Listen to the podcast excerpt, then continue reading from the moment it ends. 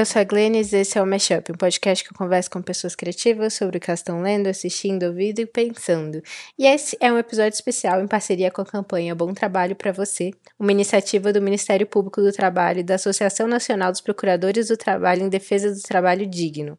Você pode encontrar a campanha no Facebook como Bom Trabalho para Você, no Twitter, arroba Bom Trabalho PVC e no Instagram, arroba Bom Trabalho para Você. Então, essa é a primeira parceria do Mashup. Eu espero que vocês gostem do episódio. Eu, eu chamei uma pessoa muito querida para mim, a Luísa Nabuque, e a gente falou sobre o, o livro Capitã de Areia, do Jorge Amado. Tem uma parte do episódio mais pro final que a gente falou em spoilers, mas eu vou colocar é, um, um aviso de spoilers. Então, vocês podem ouvir sem medo até lá. E é isso. Vamos pro episódio?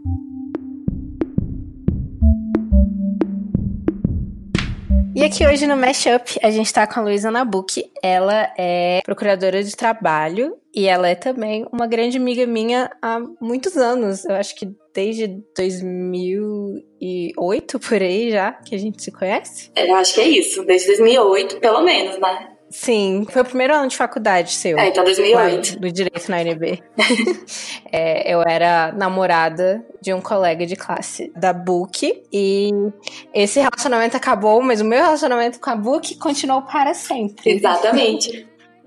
E aí, quando a galera do, do Ministério Público do Trabalho veio me chamar para fazer esse episódio especial, eu falei: não, eu tenho uma pessoa perfeita que é a Luísa, minha amiga maravilhosa, procuradora.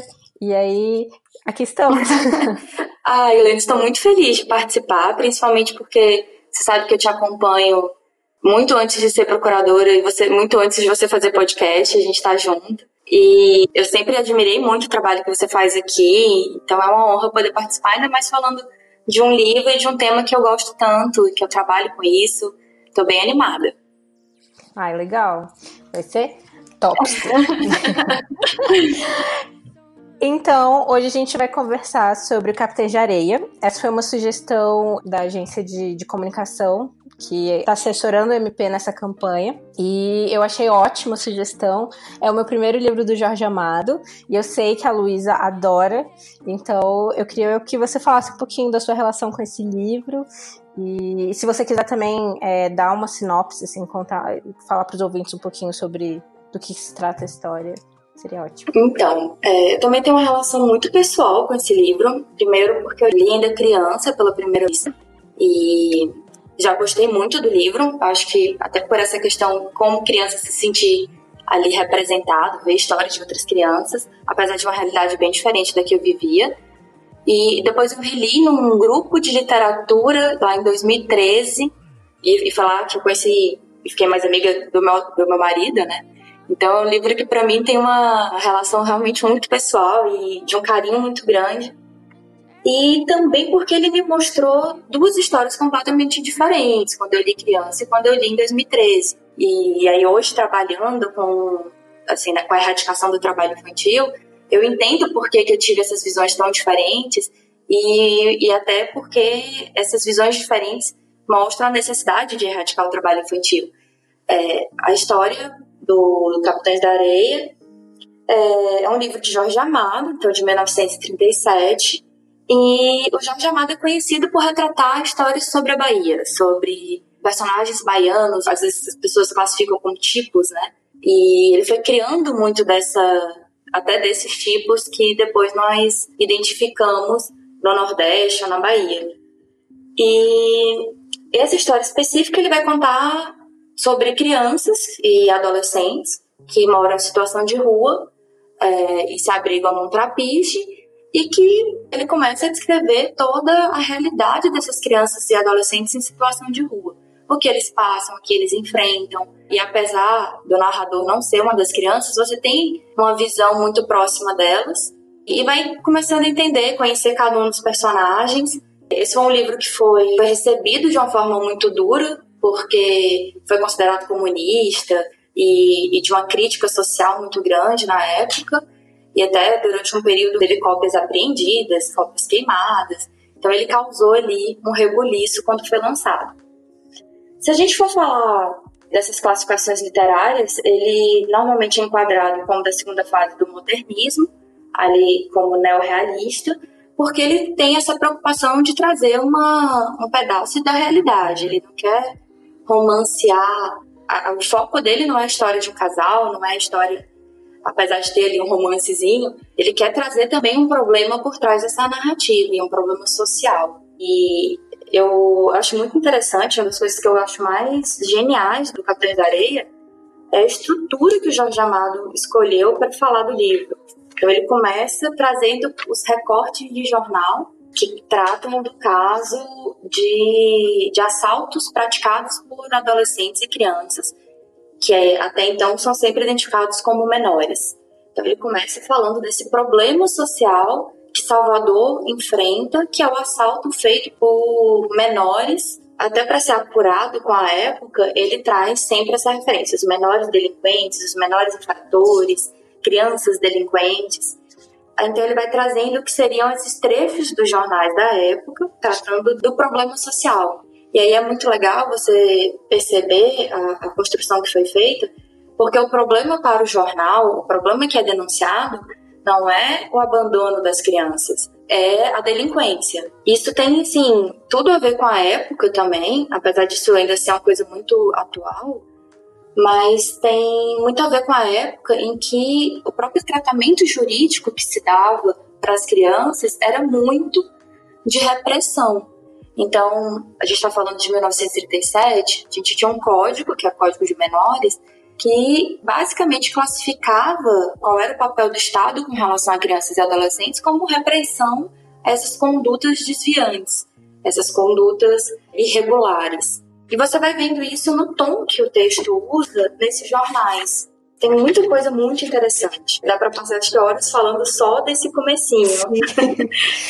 Eu achei genial também, só essa introdução que a gente tem já, né, a esse grupo de, de crianças e também a visão que a sociedade tem deles, e aí dá várias perspectivas, né? Então, primeiro a gente tem a perspectiva do jornal, depois do. Eles colocam o juiz, porque meio que dá a entender que o juiz é responsável por essas crianças, por não estar tá mandando eles pra prisão. Aí o juiz fala da polícia, aí a polícia. Aí o capitão de polícia manda uma carta também. Aí daqui a pouco o padre manda uma carta, a mãe, uma né? mãe manda carta. É uma forma bem engenhosa, assim, nesse começo já dá algumas peças, assim, de como é que a gente vai é, diante de a gente ver essas crianças, né? Como elas já são enxergadas pelo mundo antes que a gente possa ver o lado delas, né? Que é sempre assim, né? A gente sempre trata as crianças como se elas fossem criaturas irracionais, Sem né? personalidade, que, né? Exatamente, que estão ali em função de outras pessoas, né? E aí o livro tem todo esse cuidado, assim, de trazer esse grupo muito vulnerável e, e dar uma voz a eles. Exato. E, assim, juridicamente falando, é, até isso é bem fidedigno, mesmo com a forma como as crianças eram tratadas. Elas eram vistas como um problema, como um objeto de preocupação do direito, mas não como sujeitos de direito. Essa perspectiva de que elas teriam que ser ouvidas, quem são elas, por que, que elas estão naquela situação de rua, como elas foram abandonadas, isso não era visto, não era uma preocupação. Apesar de que o Código de Menores tem um pouco essa preocupação, sim, ainda não teve o mesmo tratamento que veio depois com o Estatuto da Criança e do Adolescente e com a Constituição que a gente tem hoje. É, então, você vê um paralelismo muito grande do fenômeno social com a forma que isso era tratado juridicamente. E aí, se a gente for fazer quase uma análise mesmo das palavras que ele usa no jornal, porque você vê o tempo todo as crianças infratoras, as crianças, na verdade, os capitães da areia, sendo chamadas de crianças infratoras, crianças delinquentes. É, tem um trecho que eu acho super. que é a primeira página, que ele fala assim: recolham esses precoces criminosos, que é uma, uma frase para mim que já sentencia todos aqueles adolescentes e todas aquelas crianças é, elas já são precoces criminosas. Não tem outra narrativa para a vida delas. O destino delas já está selado. Elas são criminosas. E ao mesmo tempo, quando você vê a forma como é descrito o neto de uma das vítimas do assalto, é, o livro fala: é uma criança linda, que estuda no Colégio Antônio Vieira. Você vê que é uma criança que tem nome, tem uma descrição, ela tem uma escola, tudo aquilo que vai adjetivá-la, que vai falar dessa criança é muito mais rico, é muito mais complexo do que como são tratadas as crianças que são capitães da areia, que são só delinquentes.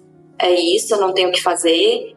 Aí também tem uma parte que eu acho super engraçada e para você deve ser muito interessante também, quando, eu acho que não é a última, mas é uma das últimas partes do jornal, eles falam que a criança, neta da, uma das vítimas do assalto, acabou ficando amiga de um dos capitães da areia, porque ele achou, assim, a vida deles super animada, a vida deles muito uma aventura, que nem a que ele via no cinema.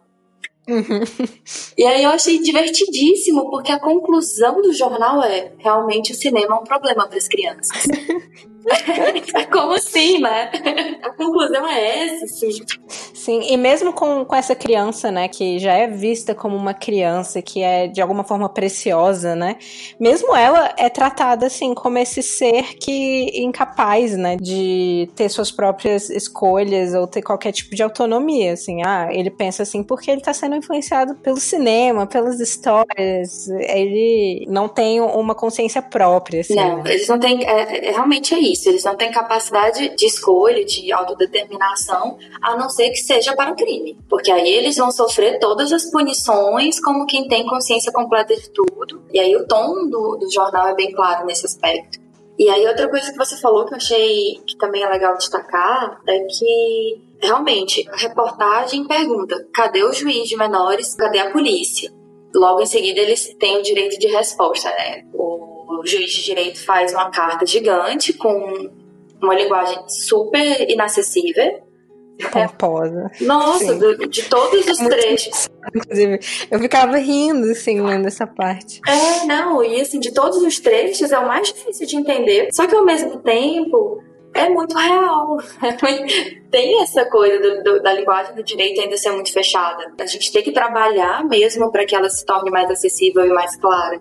Mas é, no fundo, no fundo, ele diz: não é minha atribuição, eu não tenho competência para cuidar desses menores, que eu acho que ele até, ele ainda usa esse, esse termo, e não é problema meu. E aí a polícia vai fazer a mesma coisa, dizer que, olha, eu não prendi porque o juiz não mandou prender.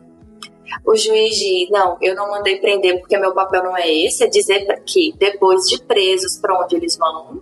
E cada um joga esse problema, é, né, que eles tratam todos como um problema, jogam um para o outro e ninguém assume a responsabilidade do que fazer. Porque no fundo você tem crianças abandonadas, crianças que estão em situação de rua, em situação de, de extrema vulnerabilidade, e a única pessoa que traz esse tom é a mãe, a mãe e o padre, né?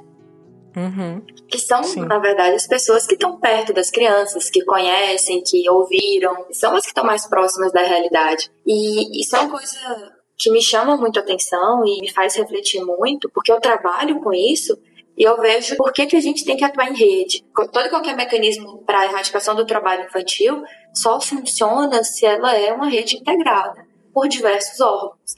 Então, a postura é exatamente contrária da que é retratada aqui no jornal. Não é jogar a responsabilidade um para o outro e ninguém assumir.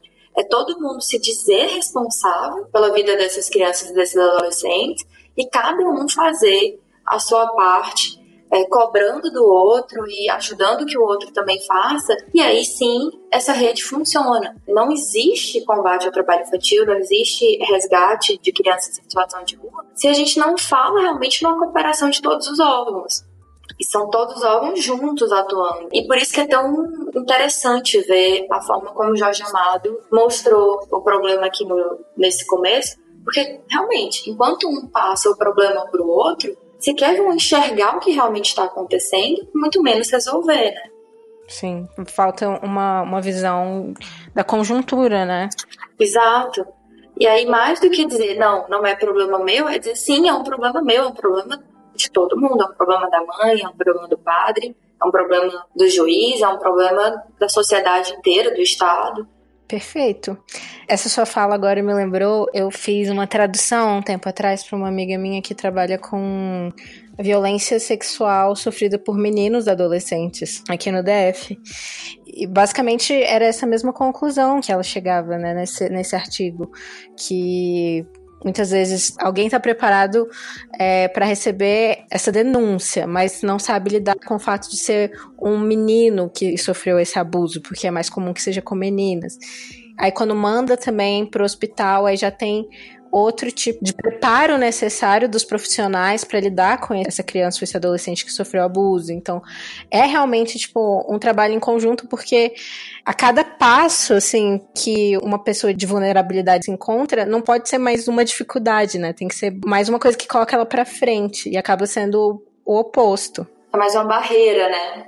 É, não, e, e isso que você tá falando me lembra muito que um problema social dessa natureza, delicado como é o trabalho infantil, como é a situação de rua de crianças e adolescentes, você não pode lidar de forma reativa. Quer dizer, dá só para você encontrar uma criança e aí descobrir o que fazer. Todo o trabalho que é feito, e aí o MPT, as campanhas, mas também o nosso trabalho em rede, é muito de tentar que todos os partícipes dessa rede já estejam previamente preparados.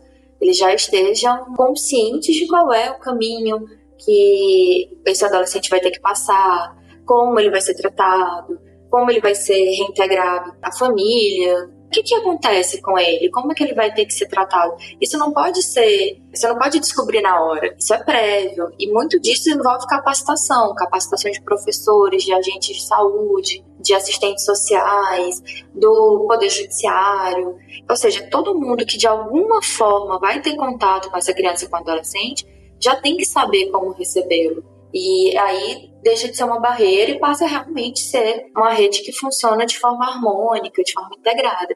E é parte disso é o nosso trabalho. É, o seu trabalho como procuradora, você disse. Isso. eu, é, é, claro, eu tava pensando no seu trabalho, mas eu tava também pensando, tipo, no mashup agora. No sentido de. Você estava falando da linguagem do juiz, né? E como ele se torna inacessível. E como é que a gente faz pra gente informar a população em geral sobre todas essas circunstâncias e como eles podem ajudar, né? E eu acho que uma das formas é isso, é com a arte, a cultura. Então, por exemplo, esse livro do Jorge Amado, que ajuda a entender mais as circunstâncias dessas crianças crianças abandonadas, também ajuda a humanizar essas crianças para que elas se, se, tornem pessoas mesmo, seres humanos na nossa cabeça e não só um problema. Completos, né? Exato.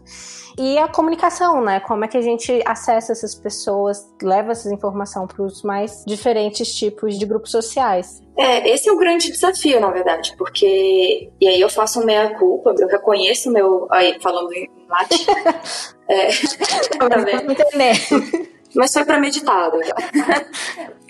Não, mas de verdade, assim, isso é uma coisa que eu acho que todo mundo que de alguma forma lida com direito tem que ter muito cuidado, porque, lógico, toda área tem suas características que são técnicas, então tem suas expressões. É muito natural que qualquer área comece a falar uma linguagem comum até para que a comunicação dentro dessa área aconteça.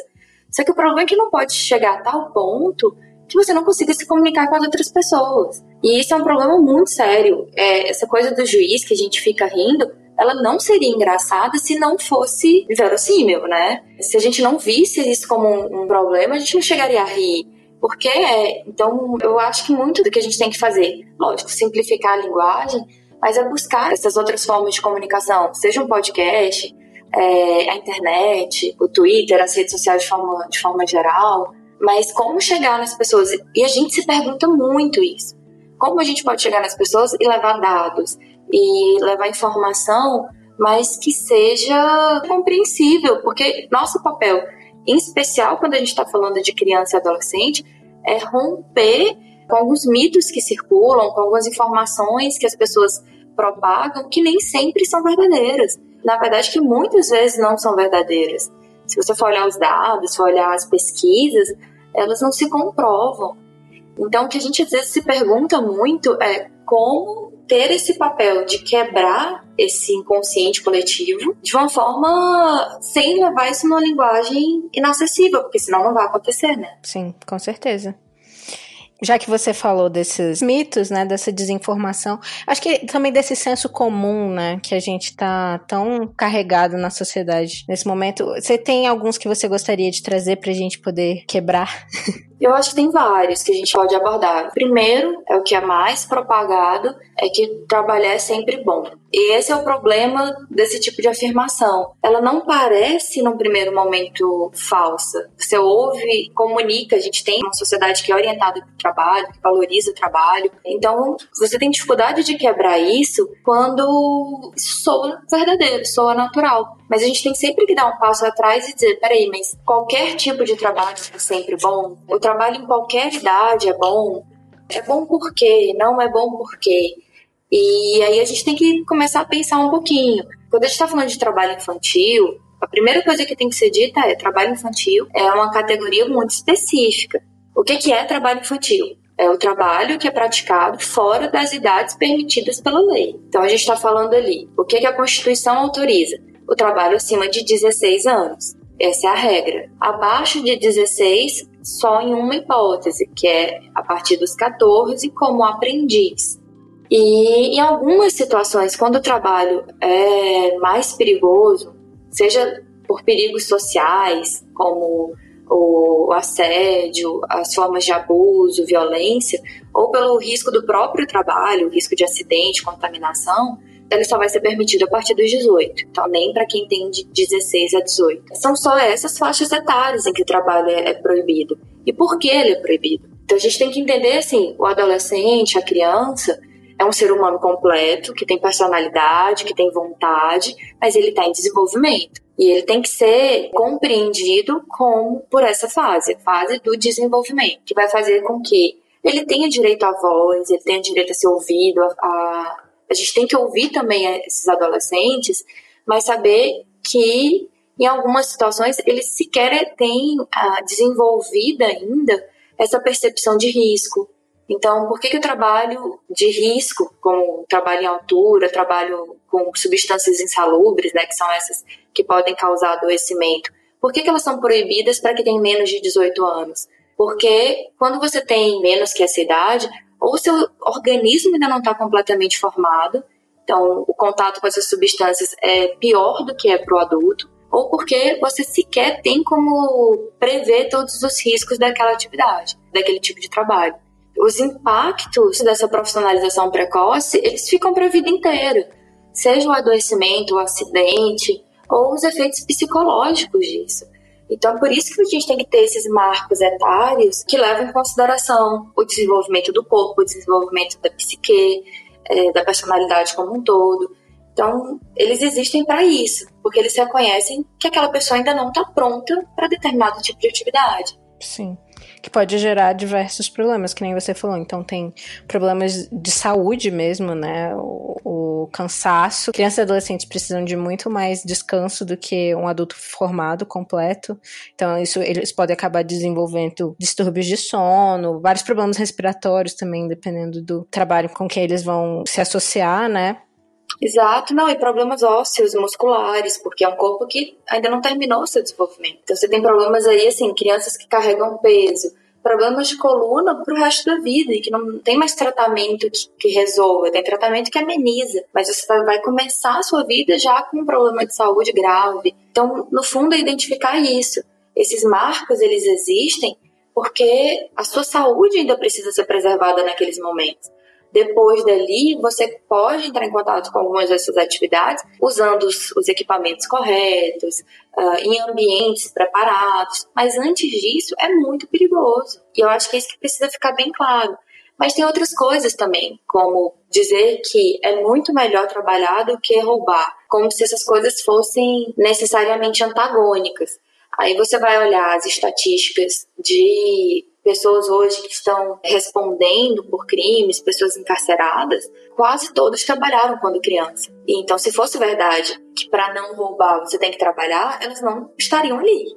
Elas estariam trabalhando e com a carteira assinada e tudo regular. Não, existe, pelo contrário, uma relação entre a evasão escolar e o trabalho infantil e, posteriormente, esse cometimento de ilícito, porque você fica com uma margem muito menor de escolha na vida. E eu acho que isso também é uma dessas verdades que não, não são verdades.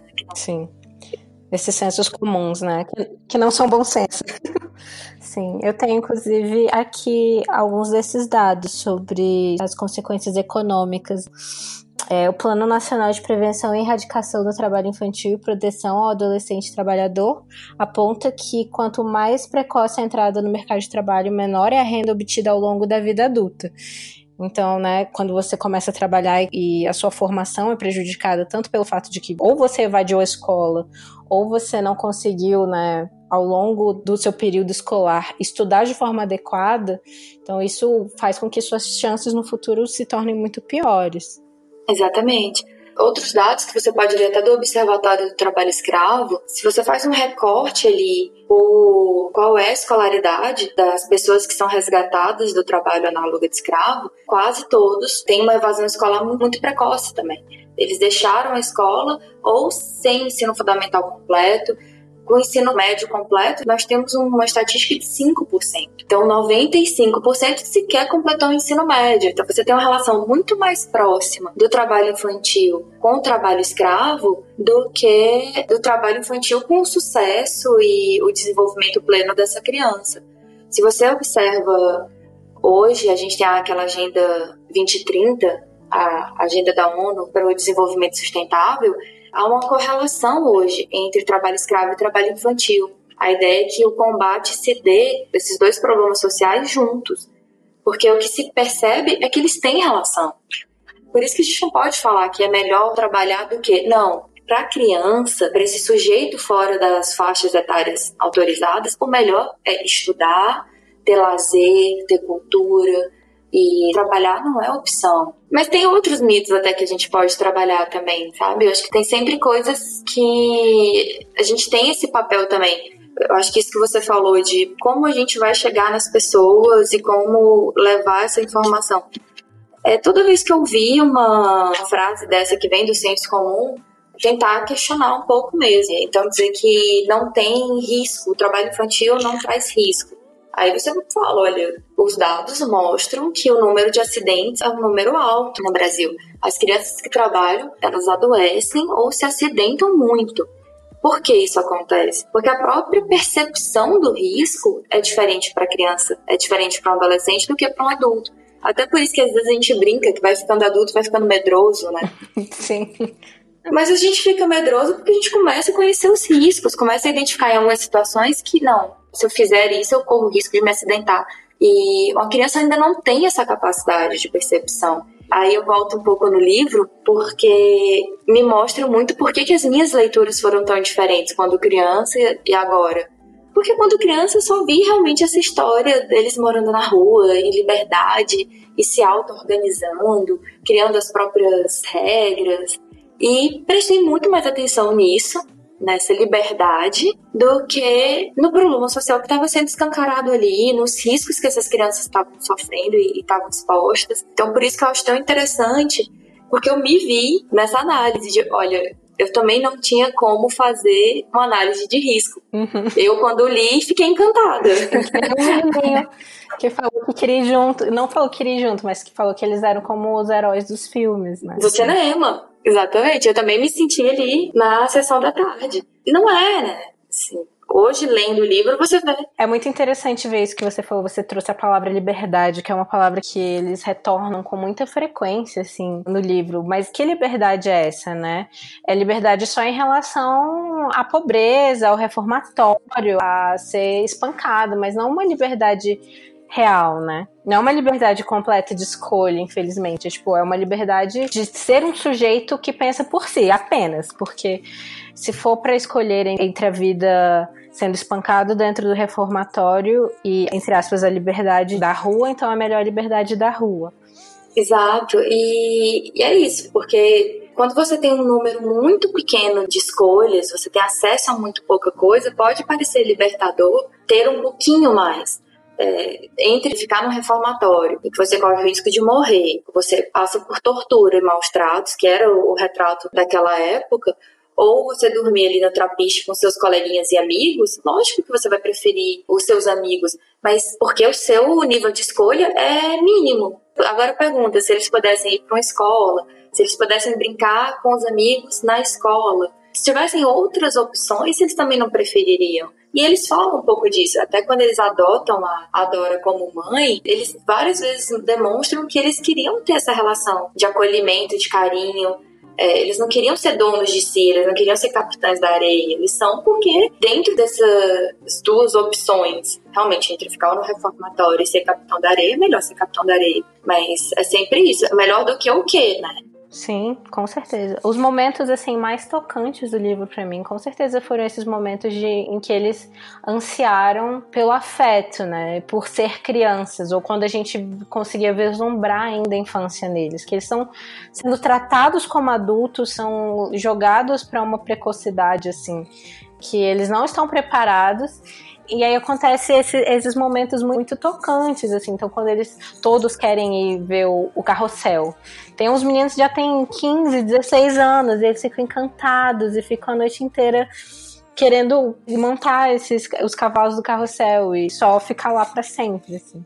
É, e não, e é bem isso que você falou, né? Eles estão escolhendo, é, na verdade eles não estão escolhendo nada, mas eles são empurrados para essa vida adulta, mas eles nunca tiveram a opção de ser crianças. Essa é a verdade. Eles nunca tiveram uma infância plena, uma infância de ludicidade, de brincadeira. Então, eles têm essas fagulhas, eles agarram. A partir daqui, o episódio tem spoilers. Mas ao mesmo tempo, é a minha crítica ao livro agora. Não, total, vamos lá.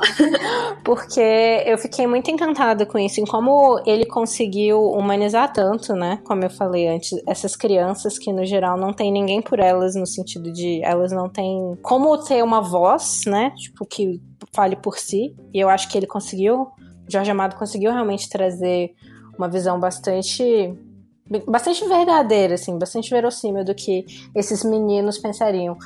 Mas eu acho ainda que ele consegue humanizar tanto essas crianças e desumanizar tanto é, mulheres e mulheres negras em especial. Sim. Então, como ele fala de sexo, é muito louco, então, inclusive, como ele fala de sexo, porque o linguajar, independentemente se o sexo é consensual ou não, ou se é estupro, ele usa o mesmo vocabulário. Então, é, derrubar, né? Derrubar as meninas no areal, né? É. E, e dá a entender que esse derrubar seria tanto consensual quanto estupro. E aí você Exato. fica, caramba.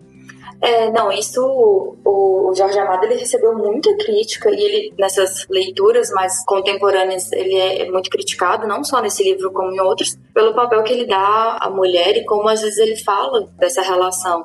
E é, eu também fiquei bem incomodada toda vez que ele usa o, o derrubar, principalmente porque a gente sabe que a violência sexual é um dos maiores riscos para quem está em situação de rua para quem está em local público, seja adulto ou sejam mulheres adultas ou essas crianças. Então me incomoda realmente muito quando a gente vê esse tipo de verbo sendo utilizado, porque no fundo a gente sabe quantas vezes no próprio livro ele não mostra uma situação em que houve um estupro ou uma tentativa de estupro, mesmo dos meninos, né? É, da Dora, do gato. Então, esse é um ponto realmente que incomoda a forma como trata e o, os verbos que são usados. Ainda mais em contraste, né? Porque o Jorge Amado ele passou um tempo com, num trapiche para escrever essa história. Então ele teve uma preocupação realmente de conhecer essa realidade das crianças é, de rua a fundo para poder escrever sobre elas e ao mesmo tempo tem esse ponto cego, né, de não ver mulheres como seres humanos, mulheres negras então é assim, porque tem a Dora. A Dora é uma menina branca, branca, loira, e fala desse cabelo loiro dela com uma frequência, inclusive, meio perturbadora. E ela é colocada quase como uma santa, né? E agora vai ter um, um pequeno spoiler. Mas quando ela morre no final, ela vira quase essa, essa, essa criatura, assim, que, que ela é divina, né? se. É, tudo finda depois dela. Sem ela não existe mais porquê. E aí é, mas assim, eu, eu até concordo contigo, principalmente nessa questão do recorte racial, porque o tempo todo fica muito claro que ela e o irmão não deveriam estar ali, né? É muito chocante que eles estejam e eles são às vezes colocados quase como elementos de maior empatia. Tudo bem os outros estarem, eles é quase o local deles, e eles estão ali, a história está sendo contada.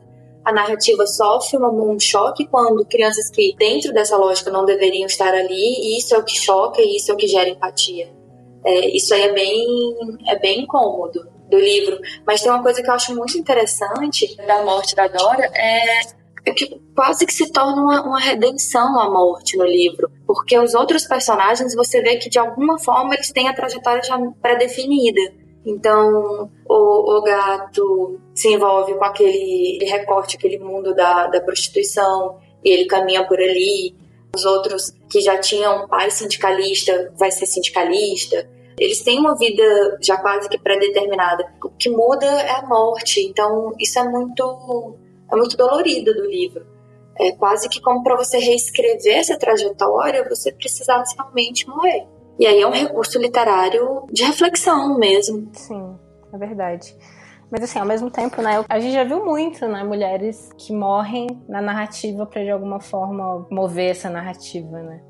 Colocar mulheres em geladeira, como a gente fala, principalmente nos quadrinhos, né, que tem essa esse tropo da a mulher que morre e o herói que vai vingá-la, que, que vai entrar na, na aventura por conta disso. Não é exatamente isso que acontece, mas, mas de novo tem isso, a ferramenta, a mulher morrer como uma ferramenta da narrativa. Exato. E virar essa e, santa. E, e, que mulher, né? E, e aí vai bem para tua crítica. Que mulher que precisou morrer para ter essa redenção da, da narrativa? É uma mulher, menina, muito pura, maternal, e branca.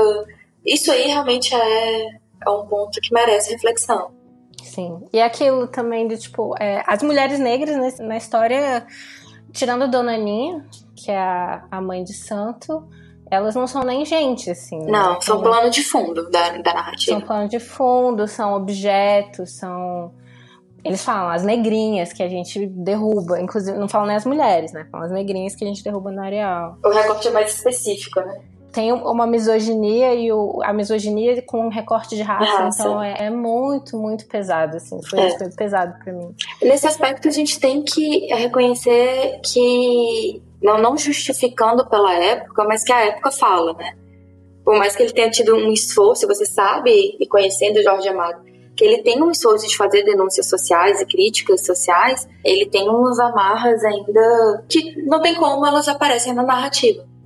Sim.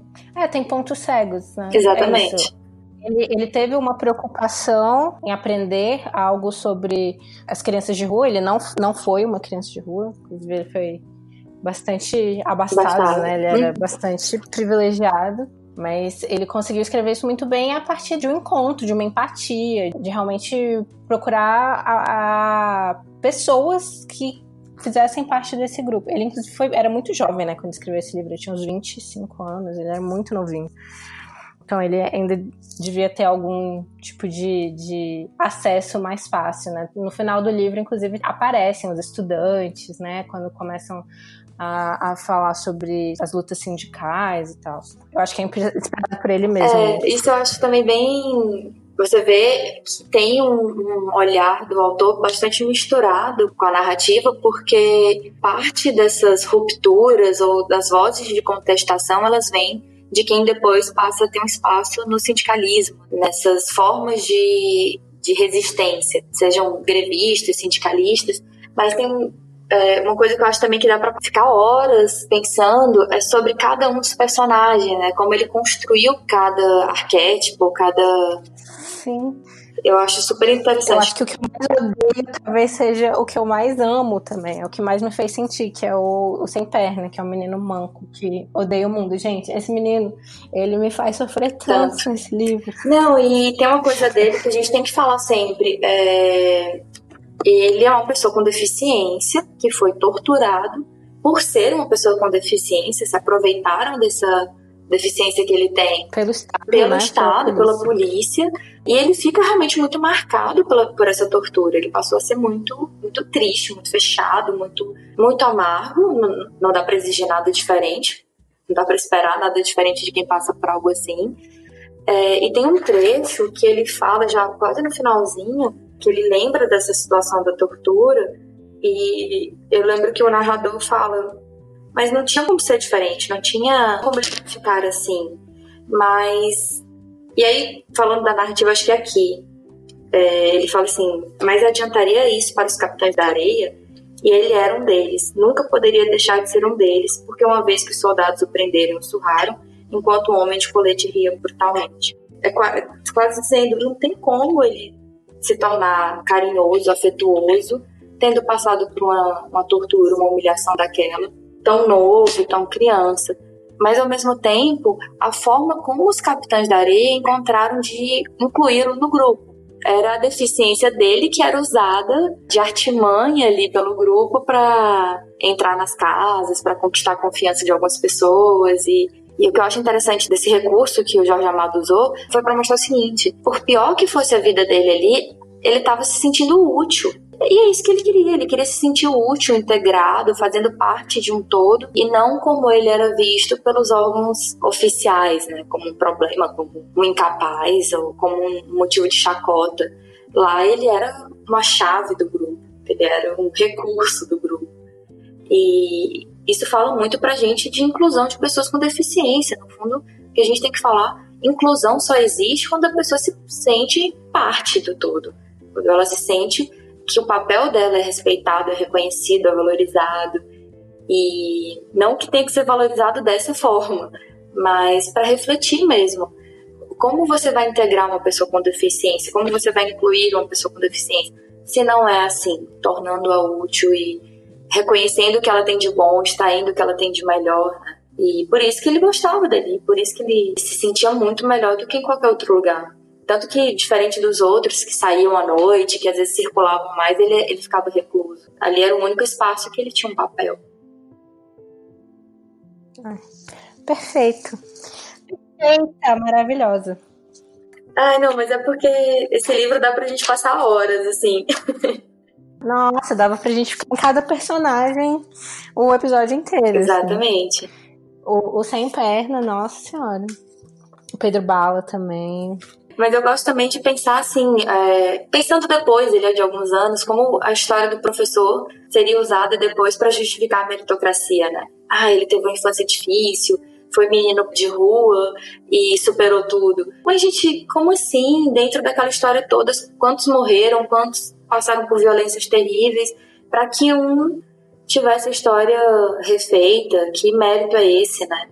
As pessoas gostam tanto, né, de poder ter algumas histórias de redenção. Parece quase que, que justifica, né? Ah, vamos ter toda essa desgraça, toda essa tragédia pra gente poder ter esse momento assim, de, de glória. Chamar alguém de herói, né? Quando na verdade é quase um acaso que ele tenha conseguido reescrever a história enquanto os outros não. Então por isso que a atuação tem que ser para que todos possam reescrever a história, todos tenham como reescrever essa história e como eles reconhecem essa hipocrisia, assim, né? O próprio Sem Perna, como ele conseguia entrar nas graças, das, na, não nas graças, ele conseguia entrar nas casas porque as pessoas tinham pena dele.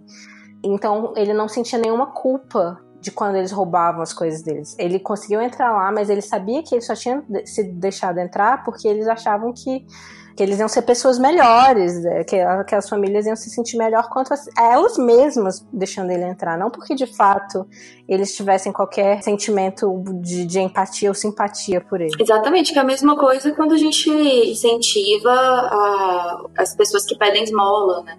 Uma criança no sinal vendendo bala ou pedindo esmola, às vezes pode aliviar, fazer um alívio de consciência, entregar o dinheiro, mas não vai mudar a história, né? não vai fazer com que realmente ela possa ser uma criança depois que teve acesso à educação, que teve acesso à profissionalização decente. Não.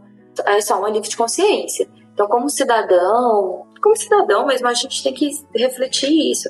Eu estou ajudando a reescrever a história dessa criança, se estou fazendo algo que alivia minha consciência naquele minuto, mas não resolve o problema. Resolve o problema cobrar das autoridades, cobrar de todos os poderes e todos os agentes dessa rede para que eles trabalhem para que aquela criança não esteja ali. Não, não basta, então, aqueles segundos de entrega do dinheiro. É preciso cobrar mesmo, é preciso pedir a estrutura para que o Estado retire as crianças de uma situação de rua e faça com que elas tenham educação, tenham lazer, tenham descanso. É, esse é o nosso papel mesmo.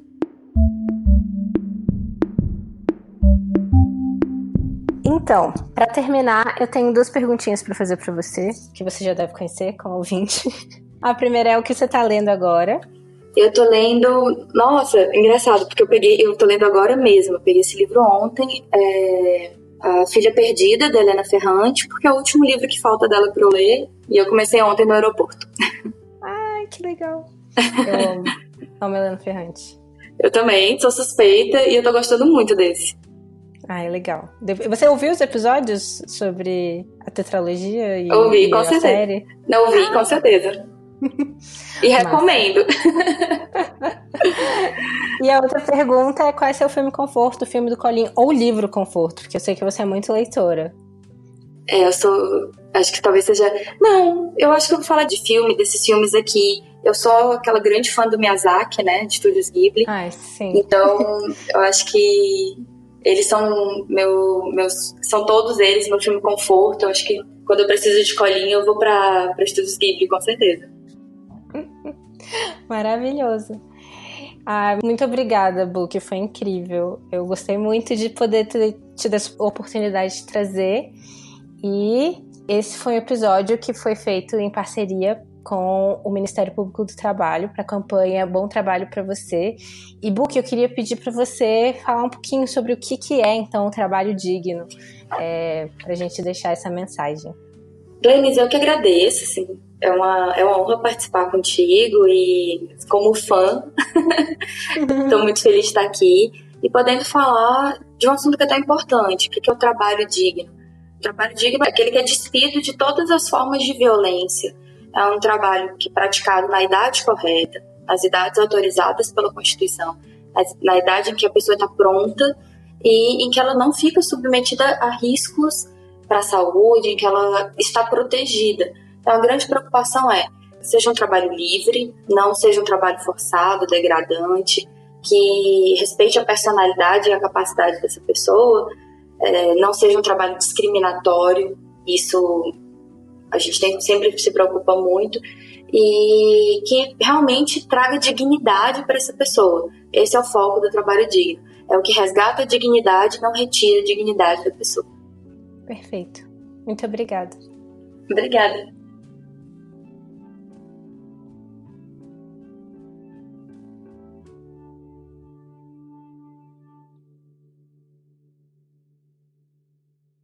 O Mashup foi criado e é produzido por mim, Glennis Cardoso, editado pelo Ícaro Souza, e as músicas são do Poddington Bear e In Love with the Ghost.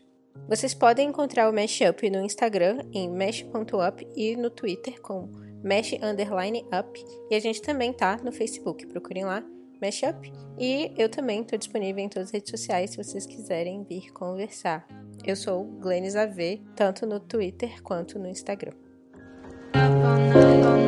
on the